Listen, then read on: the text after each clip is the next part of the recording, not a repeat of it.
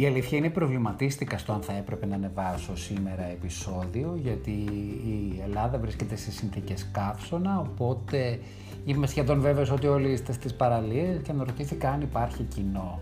Μια τέτοια ε, καιρική συνθήκη. Είναι πάντα δύσκολη για τους podcasτεράδες αλλά εντάξει εδώ είμαστε, είμαι ο Νικόλας Πουρλιάρος, είναι Σαββάτο 16 Μαΐου, Σωτήριο και Δίσεκτο 2020, έχω επιστρέψει στην εισαγωγή μου η Ελευθερία Ελευθερίου μας τραγουδάει Aphrodisiac, μην ξεχνάτε ότι διανύουμε εβδομάδα Eurovision, ακόμη και μέχρι αύριο θα σας παίζω κομμάτια από τον αγαπημένο μας pop θεσμό, τον οποίο δυστυχώς φέτος λέω COVID-19 στερούμεθα. Ωστόσο, απόψε στις 10 στις κρατικές τηλεοράσεις των 41 χωρών που πρόκειται να συμμετάσχουν στο διαγωνισμό, θα υπάρχει ένα show αδελφοσύνης και αγάπης, Europe Shine a Light, η λαοί της Ευρώπης με όπλο τη μουσική, την καλή διάθεση, τον μη διαγωνιστικό χαρακτήρα, θα ενωθούν, θα στείλουν ένα μήνυμα αγάπης, ελπίδας και φωτός απέναντι στον, ε, στην πανδημία και σε όλα αυτά τα δεινά που μας έφερε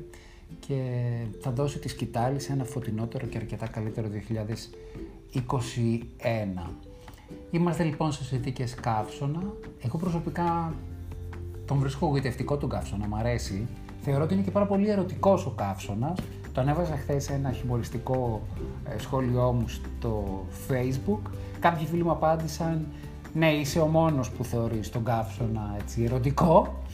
Και ένας καλός φίλος, ο Κωνσταντίνος, μου απάντησε όχι δεν είσαι ο μόνος. Το ίδιο πίστευε και η Σάσα Παπαδήμα, για τους νεότερους όσους δεν γνωρίζουν, η Σάσα Παπαδήμα είναι ε, μια εμβληματική ηρωίδα μιας τηλεοπτικής σειράς του 1996 του Dolce Vita, της σειράς Dolce Vita. Επιστρέφουμε σε λίγο αφού ακούσουμε άλλη μια μουσική σφήνα από Eurovision Θυμίζω τις μουσικές μας φίνες τις ακούν όσο μας ακούν από το Anchor.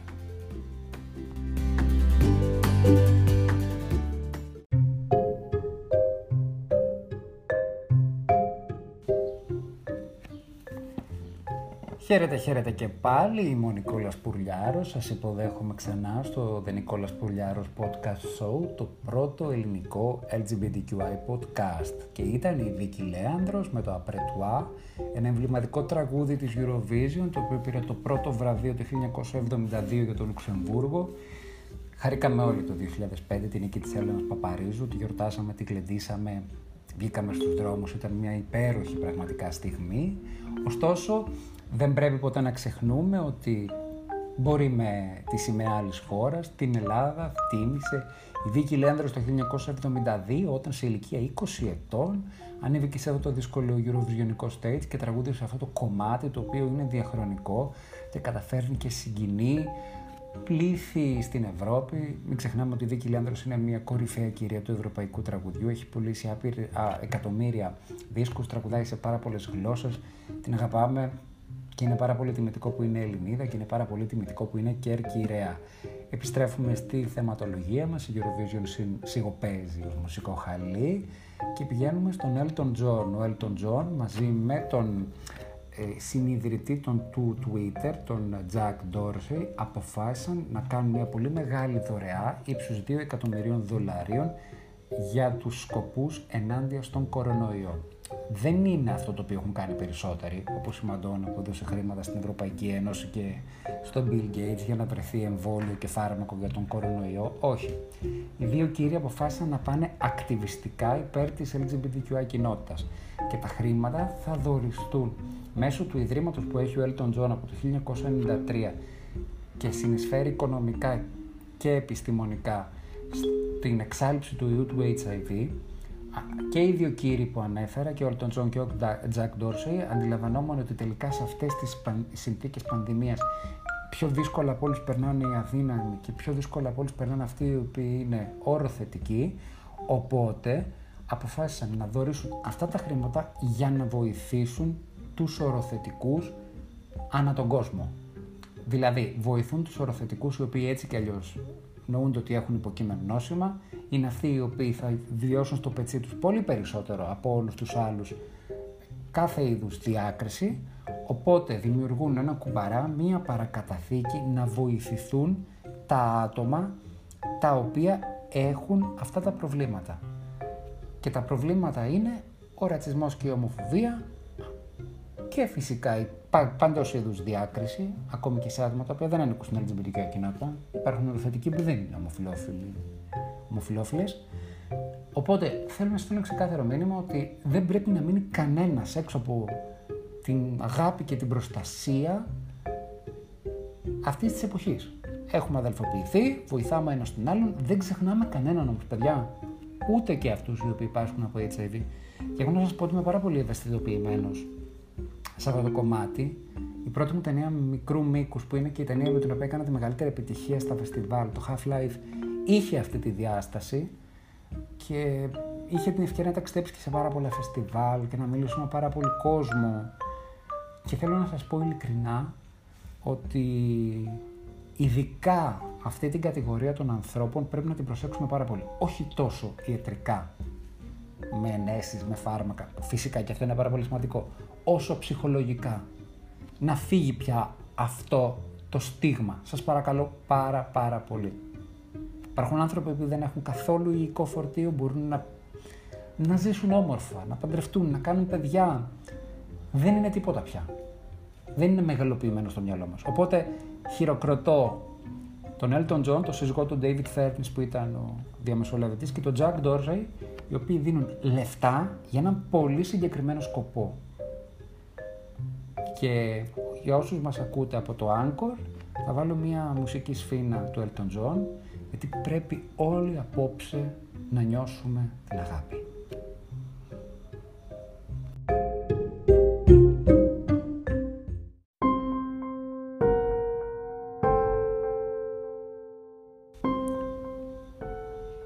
Δυστυχώς τους ύποπτους καιρούς τους οποίους ζούμε μέσα στα, στον κατάλογο των διακρίσεων και της ρατσιστικής συμπεριφοράς είναι και ο αντισημιτισμός. Με σοκάρει να σας πω την αλήθεια. Δεν έχουν περάσει και τόσα πολλά χρόνια από το ολοκαύτωμα, αλλά τρομάζω όταν βλέπω και συνειδητοποιώ πόσοι άνθρωποι το αμφισβητούν, πόσοι άνθρωποι έχουν στερεότυπες αντιλήψεις και μιλούν προσβλητικά για τους Εβραίους, για το κράτος του Ισραήλ και δεν έχει να κάνει με το τι κάνουν στην Παλαιστίνη και τη Μέση Ανατολή και όλο αυτό καμία σχέση. Πρέπει να υπάρξει λύση, να είναι δίκαια τα πράγματα, αλλά όπως και να έχει το πράγμα δεν μπορούμε να σκεφτόμαστε ρατσιστικά εκ προημίου για το DNA του άλλου. Και γιατί σας το λέω αυτό; Διάβασα μία μελέτη ότι οι νέοι στο Ισραήλ στην LGBTQI κοινότητα υποφέρουν πάρα πολύ λόγω καραντίνας, social distancing όπως, όπως το λέτε, από ομοφοβία. Έχει αυξηθεί κατά 27% η ομοφοβία και οι ομοφοβικές δράσεις γονέων και οικογενειακού περιβάλλοντος ενάντια στα ομοφιλόφιλα παιδιά, στους ομοφιλόφιλους έφηβους, αλλά και στους ομοφιλόφιλους νέους, οι οποίοι είναι υποχρεωμένοι λόγω κορονοϊού να βρίσκονται στο σπίτι τους γονείς. Δεν μπορούν να βγουν από το σπίτι, η μόνη τους επαφή με τον έξω κόσμο είναι η τεχνολογία που έχει να κάνει με τα social media, με τις ε, πλατφόρμες σαν το Zoom και το Skype που μπορούν και μιλούν. Ωστόσο, έχουν παρουσιαστεί και περιστατικά όπου οι γονείς στα LGBTQI παιδιά τους λόγω ομοφοβίας απαγορεύουν το να έχουν επαφές και με, μέσω της νέας τεχνολογίας. Δηλαδή, έχουν πάρει κομπιούτερ και tablets για να μην μπορούν να επικοινωνούν. Υπάρχουν περιστατικά γονέων οι οποίοι παρενέβησαν, διέκοψαν συνομιλία στο Zoom και κατέβασαν το γενικό από το ίντερνετ. Ακόμη δηλαδή και τα διαδικτυακά φιλικά ραντεβού ενοχοποιήθηκαν στο Ισραήλ από ομοφοβικούς γονείς. Οπότε λοιπόν, επειδή έχουμε μία εικόνα ότι α, το Ισραήλ είναι μια χώρα πλούσια και ότι είναι πάρα πολύ gay friendly και αυτά, δεν είναι μόνο αυτή η εικόνα. 27% είναι πάρα πολύ υψηλό ποσοστό αύξησης της ομοφοβικής δράσης από γονείς προς τα παιδιά τους. Ένα είδος ενδοοικογενειακής βίας. Οπότε λοιπόν, ας είμαστε πολύ πιο προσεκτικοί την επόμενη φορά που θα πούμε τη ρατσιστική ασυναρτησία μας, γιατί τελικά τα προβλήματα είναι κοινά. Δεν είναι τόσο διαφορετικά.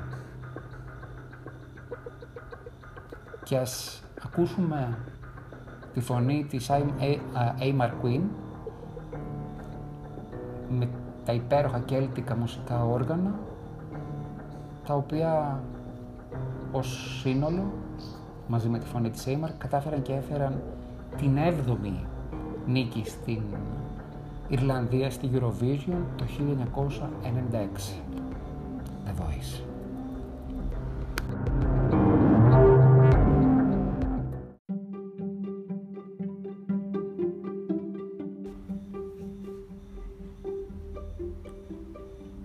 Είναι 52 ετών και το λένε Jeffrey Newman. Μαζί με τον σύντροφό του, τον Jason Conner, προχώρησαν σε μια ακτιβιστική δράση η οποία ειλικρινά είναι να επενεθεί και χάρηκα πάρα πολύ όταν διάβασα αυτή την είδηση στο LBC. Πριν σας πω περί τίνος πρόκειται, να επισημάνω κάτι το οποίο δεν το έχουμε καθόλου στη χώρα μας στην Ελλάδα, τα μεγάλα δίκτυα σε μεγάλες αγορές, αλλά και γενικότερα μεγάλα site σε πολλές χώρες, έχουν ξεκάθαρα ένα δικό τους κομμάτι, section, το οποίο αφορά τα θέματα της LGBTQI κοινότητας. Δηλαδή υπάρχει LGBTQI δημοσιογραφία. Εμείς εδώ δεν έχουμε. Εν πάση περιπτώσει, το αναφέρω και αυτό απροπό. Στο NBC υπάρχει LGBTQI δημοσιογραφία. Λοιπόν, ο Τζέφρι και ο Jason λοιπόν ίδρυσαν το κίνημα των σάκων, των backpack. Επειδή ήσαν επιχειρηματίες, τα είχαν καταφέρει σχετικά καλά, θέλησαν να δώσουν κάτι πίσω στους ανθρώπους οι οποίοι τους στήριξαν. Σε όλους τους ανθρώπους, όχι μόνο στο LGBTQI.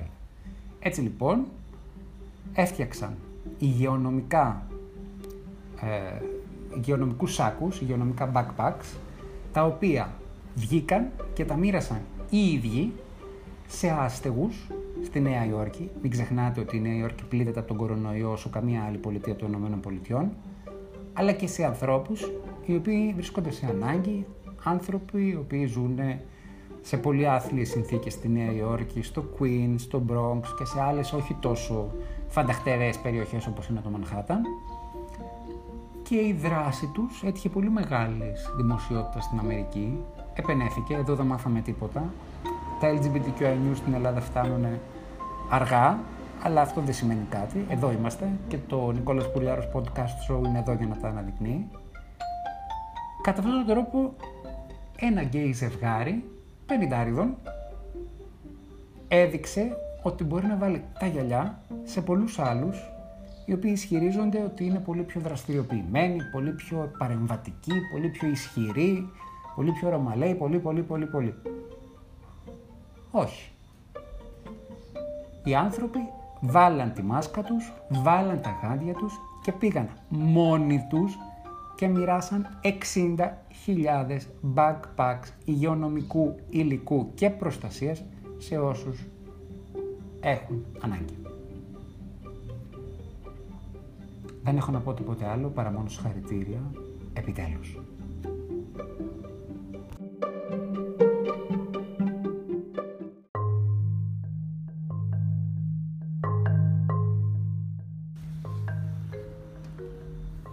Ξέρω πώς σας φάνηκα σήμερα. Έχω την εντύπωση ότι βγήκα πάλι λίγο μαχητικός. Με ενεργοποίηση φαίνεται η ζέστη. Λειτουργεί με θερμοστάτη ο Νικόλας Πουριάρος. Αυτό ήταν και για σήμερα. Νικόλας Πουριάρος Podcast Show. Φοβάμαι ότι δεν θα με ακούσει κανείς σήμερα γιατί είστε όλοι στις παραλίες. Ωστόσο, εγώ την εκπομπή την έκανα και βάλτε νομίζω ότι την έκανα και καλά. Δεν ξέρω, είναι αυτά που νομίζουμε ότι τα κάνουμε καλά και στο τέλος δεν είναι. Δεν πειράζει. Την ε, προσπάθειά μου την κατέβαλα. Μ' ακούτε στο Anchor στο Radio Public, στο Breaker, στο Pocket Casts, στο Google Podcast, στο Apple Podcasts και στο Spotify. Τις μουσικές μας φίνες θα απολαμβάνετε φυσικά μόνο από το Anchor. Είναι εβδομάδα Eurovision. Απόψε υποτίθεται θα είχαμε το μεγάλο τελικό. Είχαμε ελπίδες για τη Στεφανία. Δεν πειράζει. Του χρόνου, του χρόνου και να δείτε ότι θα μας πάει και πάρα πολύ καλά. Τα καταφέρνουμε καλά μέχρι ώρες με τον κορονοϊό, γιατί να μην πάρουμε κι άλλη μια Eurovision, έτσι ρε παιδιά. Να το χαρούμε το πράγμα. Άλλωστε δεν πρέπει να ξεχνάτε ότι η ελληνική συμμετοχή στη Eurovision έχει χαρίσει ένδοξες στιγμές σε όλο τον κόσμο. Μπορεί να μην πήγαμε πάντα πάρα πολύ καλά. Η Ελευθερία Ελευθερίου δεν πήγε πάρα πολύ καλά χωρίς να έχει κάτι και να τις προζάψω. Δυστυχώς έπεσε το μαύρο σύννεφο της ε, οικονομικής κρίσης. Νομίζω ότι το τραγούδι άξιζε πολύ πολύ πολύ καλύτερη στίχη. Χαιρετίσματα στην Ελευθερία Ελευθερίου. Την έχω γνωρίσει. Εξαιρετικό παιδί. Ε, Κλείνω με ένα εξίσου δυνατό και γεφάτο τραγούδι το οποίο πήγε και καλά, μας χάρισε και καλές ε, στιγμές.